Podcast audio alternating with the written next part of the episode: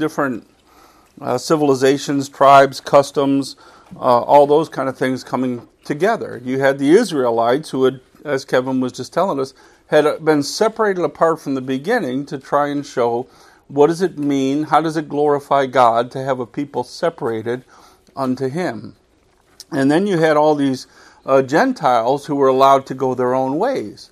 And so they just started adopting all kinds of things. I mean, when you have no rules and no boundaries, you know, you can you can imagine the imaginations of man's mind can do all kinds of things. And so there were a couple things that as they were investigating this, no, we don't want to put everybody back under law and have them to understand the fullness of the Israelite law. But on the other hand, some of the things that the pagans did were particularly detestable. And so, you know, I don't know how they were able to come up with this so quickly, but they said those couple things. Idolatry. Well, we know that's detestable to God. Um, that thou shalt have no other gods before me. So that was pretty clear, and so they're supposed to take down all the idols and all the strongholds and all those kind of things as they come in. Let's stop worshiping anything else but worship the true God. Fornication, sexual uh, impropriety, has always been something that's important to God.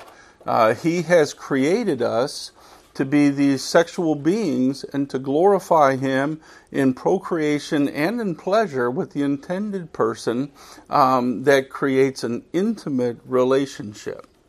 Uh, and, and so that becomes very important. The intimacy that humans can have with another person can equal the intimacy um, that we can have with God in a certain respect. And so He designed the sexual function for us to get very, very close to someone as he would want to get very, very close to us.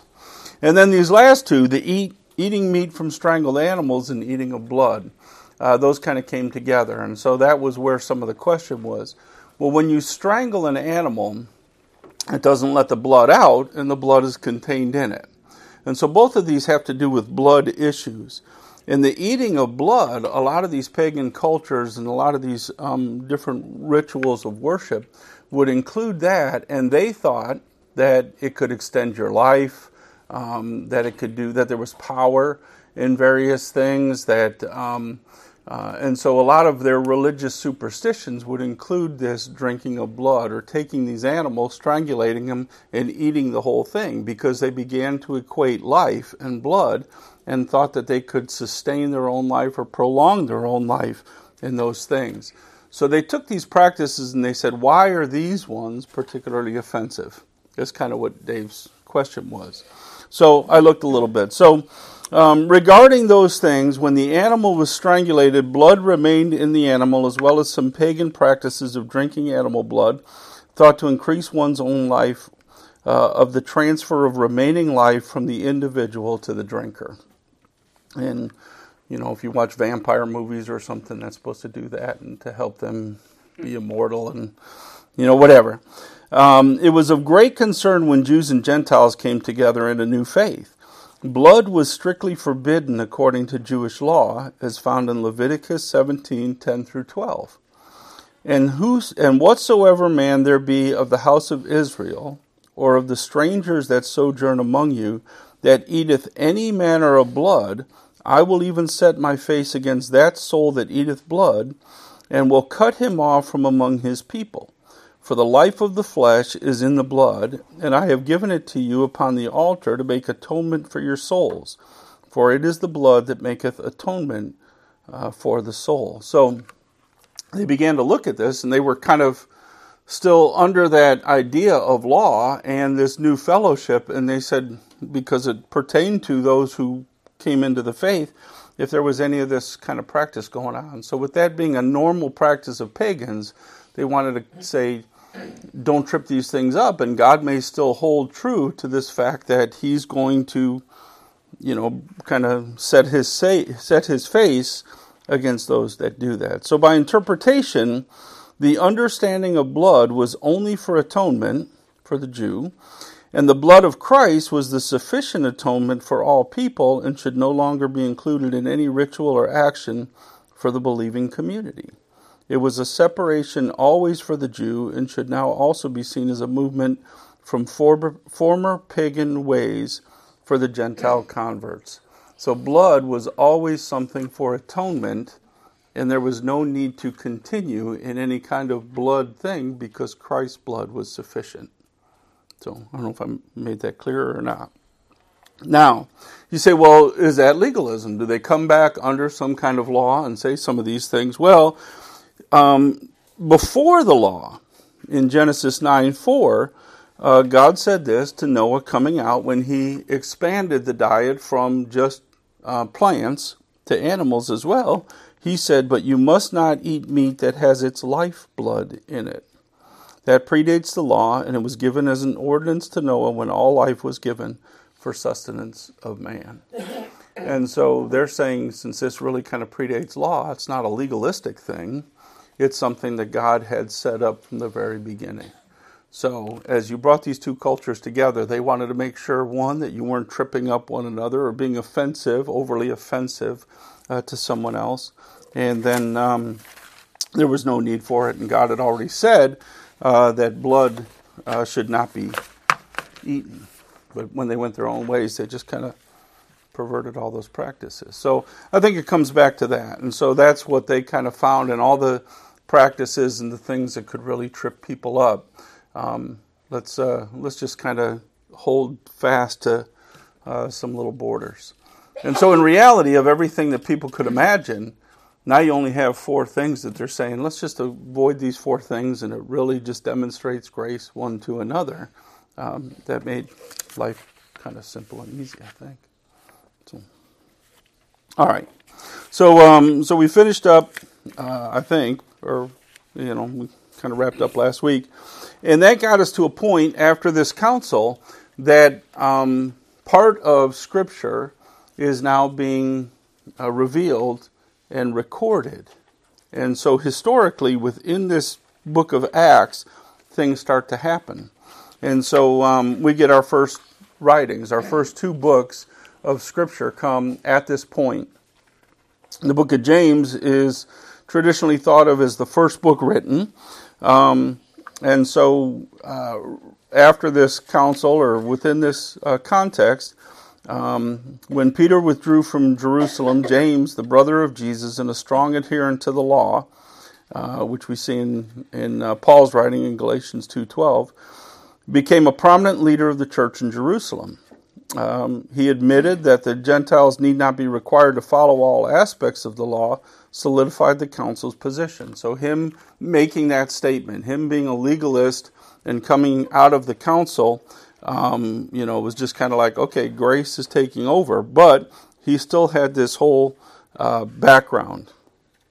And so he writes his book um, that really becomes um, uh, if you, you know, it's just got some extra information, but we'll come down to uh, the paragraph that says James concerned that the doctrine of salvation by faith could easily degenerate without a corresponding holiness of life. That's one of the focuses of his uh, writing, a personal piety. How do we, how do we see the holy essence of God living out of us who are not holy, which is us in Christ, Christ in us. And so he uh, demonstrated an obedience response to God was a supplement to faith.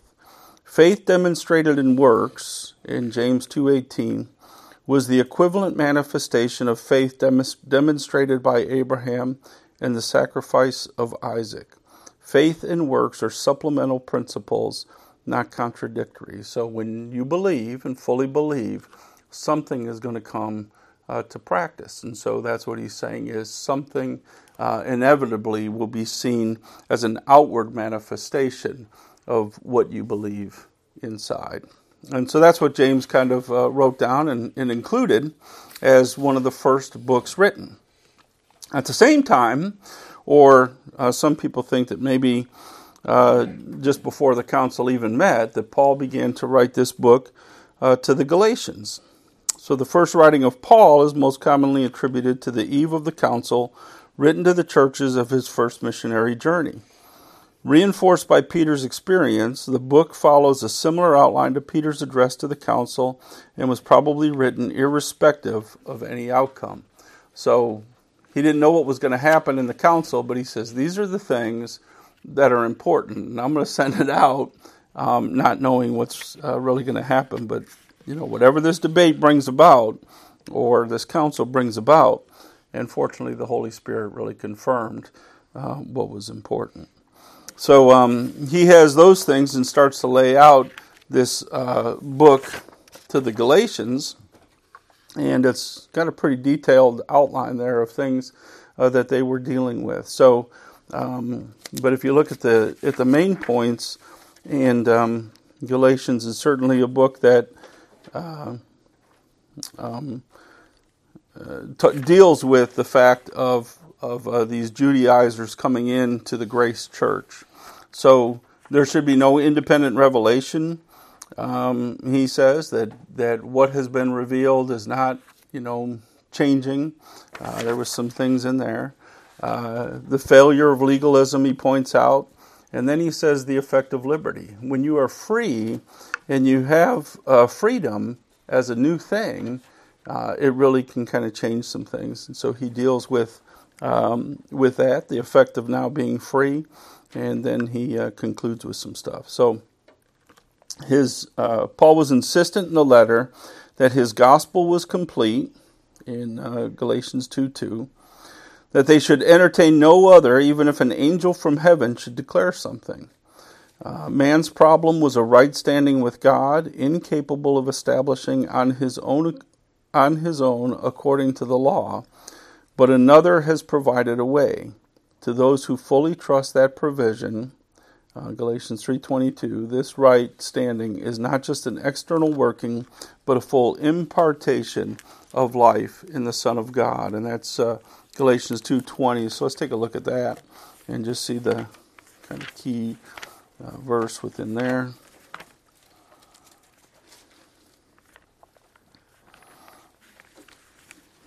And so, as I said, Paul, no matter what was going to happen, um, Paul wanted to get to these early churches his thoughts and the things that that uh, he wanted them to hold to, and so he penned this letter, and um, we see in Galatians two.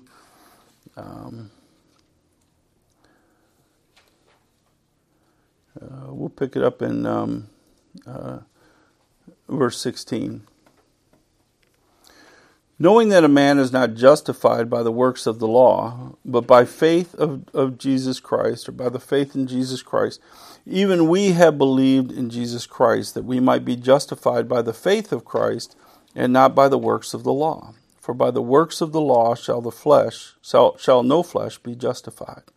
But if while we seek to be justified by Christ, we ourselves also are found sinners, is therefore Christ the minister of sin? Uh, let it not be. Is that how that goes? God forbid. For if I build again the things which I destroyed, I make myself a transgressor. For I, through the law, am dead to the law, that I might live unto God. I am crucified with Christ, nevertheless I live. Yet not I, but Christ liveth in me, and the life which I now live in the flesh, I live by the faith of the Son of God who loved me and gave himself for me. And so this was like, in, you know, just a groundbreaking moment uh, that really correlated to everything that the council said. That both him and James and Peter all come to the same conclusion that there is a life uh, in Christ that changes everything, not justified by any kind of law, but that the power and the holiness of the resurrected Christ can be dwelling in the believers. So, those are the first two books that are written. Um, they're very supplemental cores to the Christian truth that the ethic of Christ produces fruit in the believer. James 1:18 and freedom from the curse of the law and the blessing of uh, Abraham in Christ Jesus is promised to all who receive the Spirit through faith. Galatians 3:13 through 14. Uh, the Spirit allows believers to serve one another in love, and so um, those two books together you know, separately you can maybe read one and, and James can seem a little legalistic, but if you understand James moving from legalism to uh, just something being emanated out from Christ dwelling in in us, is uh, very important to put those two books uh, together as you begin to um, uh, prepare your uh, theology or devotion or love for Christ that can actually be lived out uh, from us uh, through these things. That really started Paul's um, work and ministry, and so the next part of Acts starts to deal with everything that Paul began to do. So, um, uh, from the council, Paul and Barnabas returned to Antioch. They spent some time preaching and teaching. Uh, they go back to that church there where they were first called Christians, um, both of them being firmly established as leaders. And then Paul says, Hey, it'd be good if we go out and strengthen the churches that we established. So, of course, Barnabas asks that John Mark be included, the deserter, and Paul has a problem with that. And so they get a couple new counterparts, and the gospel starts spreading out in different areas. And we don't really get any kind of record of what um, uh, John Mark and Barnabas did uh, with their ministry, other than maybe just lasting Christian communities uh, that were birthed out of there and live down in Titusville now. The Coptic Christian church down there that may be a little bit more uh, orthodox in, in their thinking and uh, less understanding of grace. So I don't know. I, I haven't been there. I don't know, but um, it's just a. but that is associated with the work of Barnabas and John Mark, actually.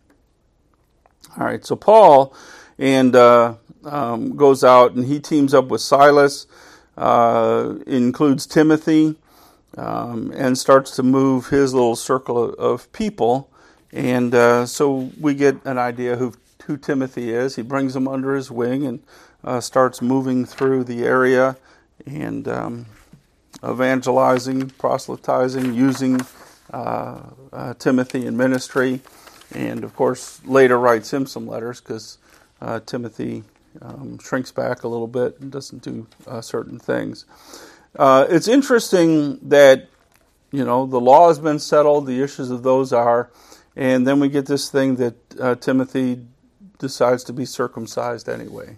And I really don't have a lot of deep insight into that, other than, again, um, grace can really allow us to do things that just keep us from being a stumbling block to somebody else. Um, and so, as a believer, as a Christian, Timothy said, "Look, I'll be I'll be circumcised so that you know Jews don't have any problem with anything I say, uh, and uh, they know my history, they know who I am." um, but because I'm doing something uh, for God. So he kind of did that. And um, they start moving out. So now, where is the gospel going to go? We get to this situation, and it's interesting that uh, Kevin was just covering a lot of this stuff in in his class. Um, and uh, what is God's will for where things are going to go through Paul? And he gets up to this area in um, uh, uh, where he's just kind of hindered and can't move. He wants to kind of go west uh, from there, which would be moving the gospel over to the Orient, an entirely different people and out of the Roman Empire, um, but they're hindered and they can't go in that direction. And he has this vision to come up to Macedonia. So it um, it keeps the Roman Empire and the Western culture as the predominant recipient of the gospel uh, rather than the Orient. And that's where uh, we get Luke introducing himself in Acts 16:10 that he has joined their party. So again, Luke has written this account of the book of Acts, but he researched historically, just as he did for his um, uh, gospel account uh, for this person Theophilus. But now he becomes an eyewitness uh, from this point forward in the things that he records and writes down. So um, the last uh, what would that be, 12 chapters uh, of the book of Acts have Luke as actually uh, a contemporary part of the ministry team, seeing things firsthand and uh, uh, uh recording them uh, to share. In Macedonia, they reach Philippi, a city named after Alexander the Great's father. So, again, you still have some of that Greek influence in there. It's now a colony of Rome. Um, they politically had every right as Roman citizens, and um, but Paul writes to them that there's an even greater citizenship, and that's in heaven. And again, that kind of comes back to we just had elections here in America, and half the country, well, I say half because it's kind of on the vote. Half the country's happy and half the country's sad, and nobody knows. But if you really take the numbers of registered voters, it's a fourth of the company, a fourth of the country is okay, and a fourth of the country is upset about something, and there's half the country that doesn't really even care anymore. they, they think that their vote doesn't matter, um, and it doesn't. So, uh, my take on it uh, and on politics is vote, exercise your right because we have that freedom. While you have that freedom, uh, and Paul kind of establishes some of these things, but following God, no matter what, and endeavoring to do what God desires for us to do, is more important than what a Democrat does or a Republican does, or if another party comes out or anything else. Um, while we are free people in this country, we have the ability to glorify God, and um, and I think Paul, under persecution, knew that same thing. And if it gets to persecution here in America, I think there's going to be a big separation and a big dis- distinction between people who identify as Christian and people who really are Christian. And our goal and purpose is to make sure that we're always on the side of living out our faith in accordance with godly principles always. So, I don't know, maybe that's a little sermonizing there instead of just talking about the New Testament. But uh, the fact that Paul kind of deals with it, I think, is, is important. Um, as they start moving out uh, in this town, Philippi, they don't uh, have a synagogue, so there was not a big Jewish population. And as was Paul's practice, let's go to where people are gathering and we'll start there. So he didn't know. So he found a place uh, where people were, and he finds this um, textile dealer named Lydia. Uh, she opens her home and, and uses it a base. There's a couple different things that happen in there as we read through the scripture, some kind of supernatural events and God demonstrating glory and and uh, His prominence over all um, artificial means of of worship and and things that aren't there begins to expose as we learn in the Christian life uh, religious works of the flesh and superstitious things um, that can still come into people's practices. Uh, but God is bigger than all those things, and that's uh, what we start seeing as the the gospel is moving through and God is being revealed. They get to Thessalonica, um, and there was a Jewish synagogue, and Paul preaches there uh, for three weeks, three Sabbaths. Uh, he uses the messianic scriptures. He proved the Messiah was not only a king, but had to die and rise again. Acts chapter 17, uh, 3. And some Jews believed, but there was a greater response from the Gentiles who received the message as if it came from God. Um, and they turned the people from idols to the living God. Intense opposition rose, and they had to flee the city at night after such a brief stay. And uh, I always go back to if you ever do anything, but uh, when we get to, well, it's right here, but uh, when you get to the book of Thessalonians, to think, Paul was there for only three weeks. So it had to be the Holy Spirit working in their life that revealed so much more um, and gave them insight. And their eagerness and willing to learn, the Spirit enabling them, um, they got things so that when Paul wrote them a letter later uh, to reinforce some early truths, uh, these people were getting it. So um, the Spirit just really moved in that area. Uh, people uh, dove in and uh, fully participated. Um, but when they get to Berea, uh, the next place, there, these people um, um, not only received, but then they also searched the scriptures to prove out. And so it was probably a much more educated and learned place um, than Thessalonica, Thessalonica.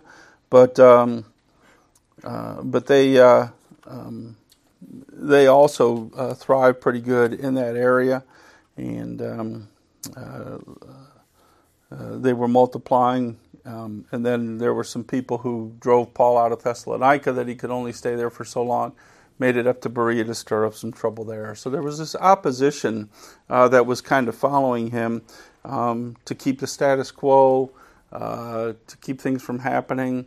I think, as uh, um, uh, Don has pointed out before, to uh, be energized by Satan to do Satan's bidding and to undermine the things that God was doing. And so we have to kind of see those things going on as well. That as God was moving powerfully and quickly in certain areas, opposition rises up too because there's always an opportunity um, that Satan is using every opportunity to stop what God is doing. Um, so after that, uh, Paul, uh, gone, you know, for a short time in Thessalonica, he writes the book. So we'll uh, look at it there.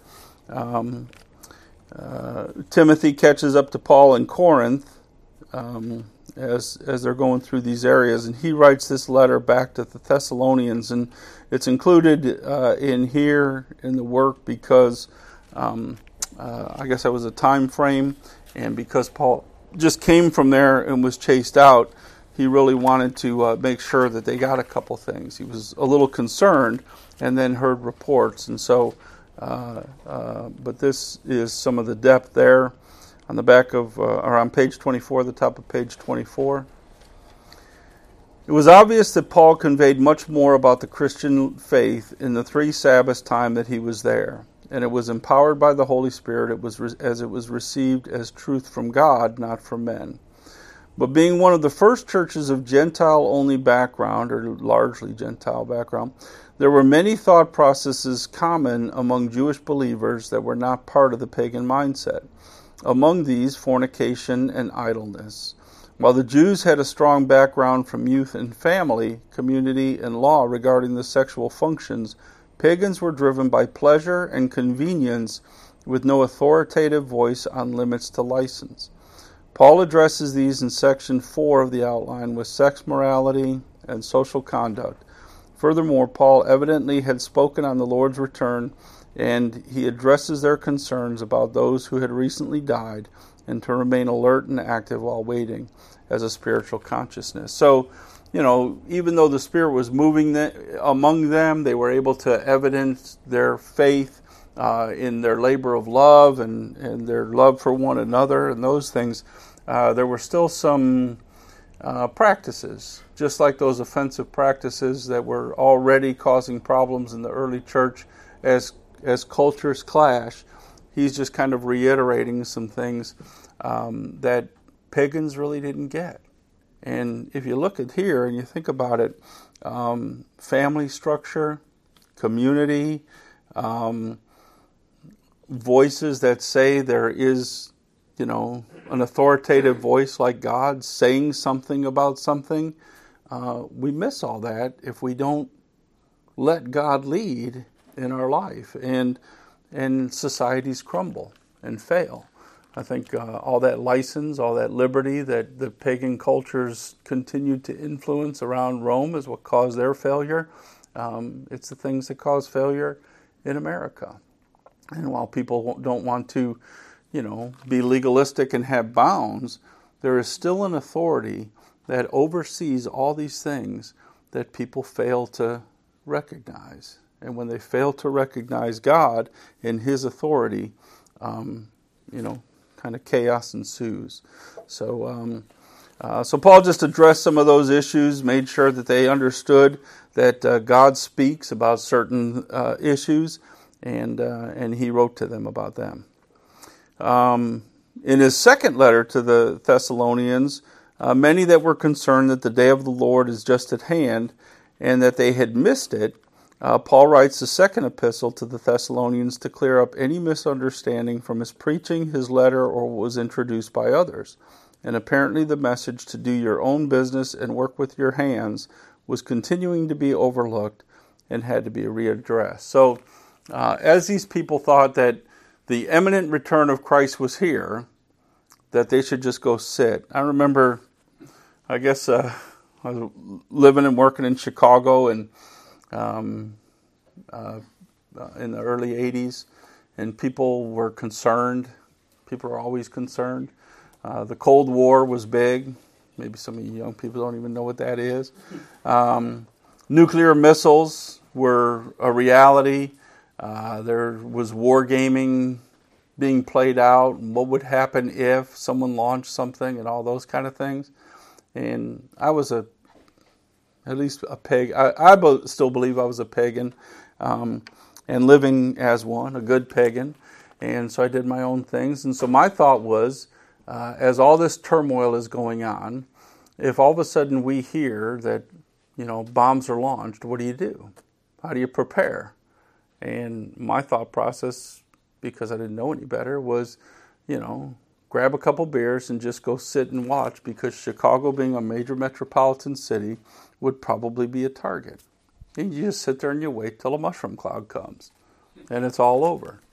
Uh, idleness, you know, why keep working or why keep doing? If the end of the world is coming, uh, you know, what's the point of any of this?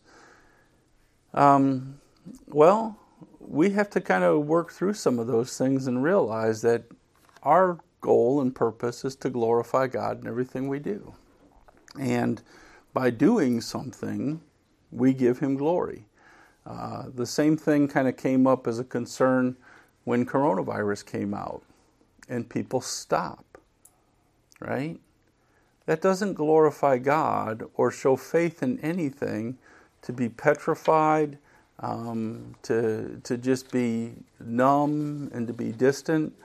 And then you take all these things. I'm so grateful for this church, and I know believers who don't have that same opportunity to continue to meet through the midst of this. As all this stuff is going on, and you start thinking about um, isolation and separation, and not building each other up, and not using our spiritual gifts and those were things that the Thessalonians were doing with one another. And so, um, if you just get idle, if you start separating, if you get lax, you're saying that's not being part of the community. And one of the exercises, or one of the big um, things about our faith, is that as we continue to live in community with one another, knowing that God is in control of an uncertain future, we give Him more glory than just sitting around wringing our hands doing nothing. So. I think it addresses some of those things. Uh, so there's a little brief outline in there if you want to do uh, some of your own study and, and look at those things. Um, obviously, you know we can't study every aspect of every book, but uh, these are supposed to help you get a little bit of insight. Um, or if you if you uh, pick one of these up, you know maybe this will help uh, you do. But uh, we see this in um, the bottom paragraph there on page 24. These two short epistles uh, to the Thessalonians contain every major teaching of the New Testament and contained a well rounded body of theological teaching. Paul and believers who received his epistles believed in one living God. Obviously, vitally important. Um, and uh, the the uh, was that nomenclature? Uh, the key down there is that the first Roman numeral is whether it's first or second Thessalonians, and then the, the scripture. Um, that one living God was the Father, who has loved men and chosen them to enjoy his salvation. Uh, God chose you, and I, I, like that. You know, Kevin talks about that sometimes, and and uh, a lot of people maybe have problems with election and different things, and and uh, I like his example the best, where God looked down and didn't say, I'm taking the best apples. He looked down and said, The entire apple orchard is rotten. But I'm going to take some of those rotten apples and do something. And, uh, and so he chose you. That's important. Um, he has sent deliverance from wrath through Jesus Christ, uh, his Son and has revealed this deliverance through the message of the gospel. This message has been confirmed and has been made real by the power of the Holy Spirit. The gospel concerns the Lord Jesus Christ, who was killed by the Jews. He rose from the dead. He is now in heaven, but he will come again. To him is ascribed deity, for he is called Lord, God's Son, and the Lord Jesus Christ. believers receiving the Word of God uh, turn uh, from idols, serve God, and wait for the return of conce- of um, of Christ. Uh, their normal growth is sanctification. In personal life, they are to be clean, industrious, prayerful, and cheerful. And so we get a good summary of what it looks like to glorify God through our faith in practical outward living um, that people can see. And if we think about the whole concept that God wanted uh, Israel to follow some laws to demonstrate His glory and see what it looked like to be set apart, um, we see the same things that can happen with a Christian who lives by faith, understands the glory and nature of Christ that is living within him, and lives that faith out in front of other people, that they can actually see something about God through our lives. And uh, First and Second Thessalonians cover all those things. From uh, these two places, Paul heads over to Athens, and, and here his ministry um, takes a little bit of a break and a difference. Uh, I loved, um, if you think about Acts and you look through the whole thing, Paul has two sermons basically. His one is the death, burial, and resurrection of Christ. He uses it everywhere. He has a lot of uh, effect. In Athens, he uses things a little bit differently. He should have gone back to sermon number one. He should have just stuck with that. Paul was waiting in Athens for the arrival of Timothy and Silas uh, from Macedonia. Continuing his ministry efforts, Paul encountered a set of pagan thinkers. These people were ready to hear anything and unready to believe it. Paul's hatred of idolatry clashed, clashed with these skeptical pagans, however. Uh, their curiosity got him an invitation to Mars Hill, a rocky elevation in Athens where people gathered for public conference. Um, we had an opportunity to see it's really just the side of a hill is what it was and and people would just gather up there and kind of pontificate and and listen and share ideas. Um, goes back to the thought of idleness, people just sitting around and listening, um, and things not happening. Pulling their ignorance, huh? Huh? Pulling their ignorance. Yeah. Um, so uh, his address in Acts chapter 17, 22 through 31, uh, tried to confront these skeptics in their intellect. Uh, but when he spoke of the resurrection from the dead, he was interrupted and cut short. There were few converts in Athens, and Paul was quite troubled by the difference, the indifference shown to him, and the good news message he brought that makes note of coming to the Corinthians, his next stop, in weakness and in fear and in much trembling. So this encounter, and so I think we'll read it, uh, Acts seventeen twenty two. Um, as he deals with this and realizes, you know, Maybe it was just a realization that he was trying to do this under his own strength and under the power of God that was the true message. Uh, he writes to the Romans, we haven't gotten there yet, but he writes to the Romans that um, the gospel is the power of God that saves men. And in here, Acts chapter 17, he takes this different approach, and it probably just kind of made him a little reeling. Uh, Acts 17:22. Then Paul stood in the midst of Mars Hill and said, "Ye men of Athens, I perceive that in all things ye are too superstitious. For as I passed by and beheld your devotions, I found an altar with an inscription to the unknown God, whom therefore ye ignorantly worship, him declare I unto you. God that made the world and all things uh, therein, seeing that he is Lord of heaven and earth, dwelleth not in temples made with hands, neither is worshipped with men's hands, as though he needed anything.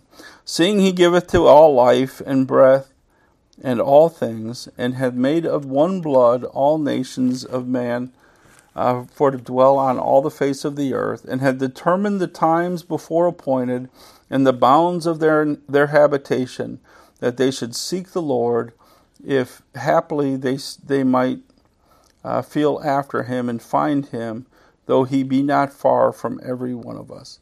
So he's starting to uh, try and appeal to their intellect and reason, but they don't believe by faith. So as it goes back to what it said here, these people are willing to hear and to listen, but they're not going to believe any of it.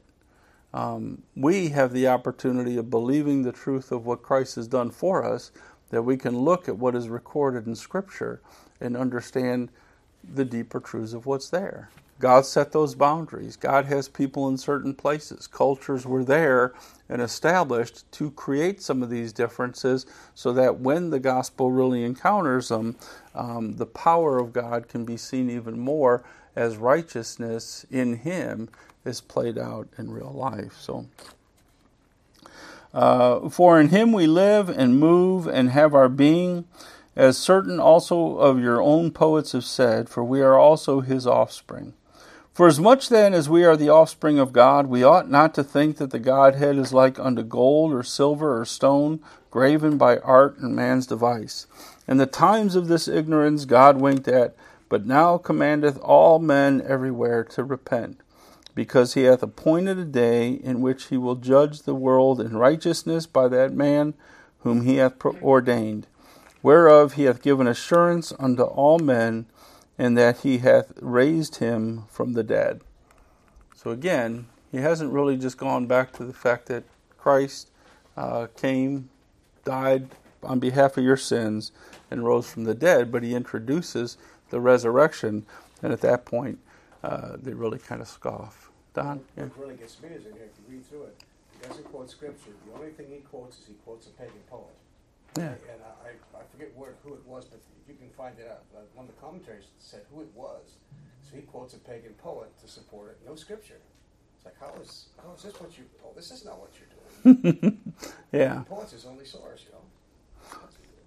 So, um, so we so we see that, and and of course we know that he has trouble from that, and from there he goes over to Corinth, and he says, you know, he's really kind of reeling uh, about that whole thing. So, uh, I like to just go back to the idea that Paul should have stayed with sermon number one.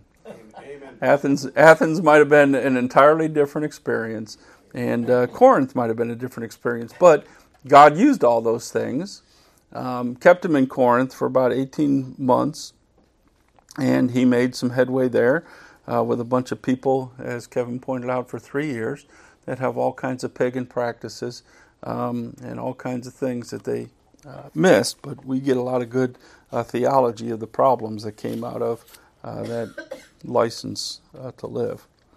So Corinth was a major trade city as people passed through the land rather than sail the more treacherous waters around Cape Malea. So it was kind of a shortcut, um, and it really made more sense that they could get through there. There's um, a little isthmus, I guess, and uh, you know you can kind of sail through there, and so it made it a really uh, big trade uh, city.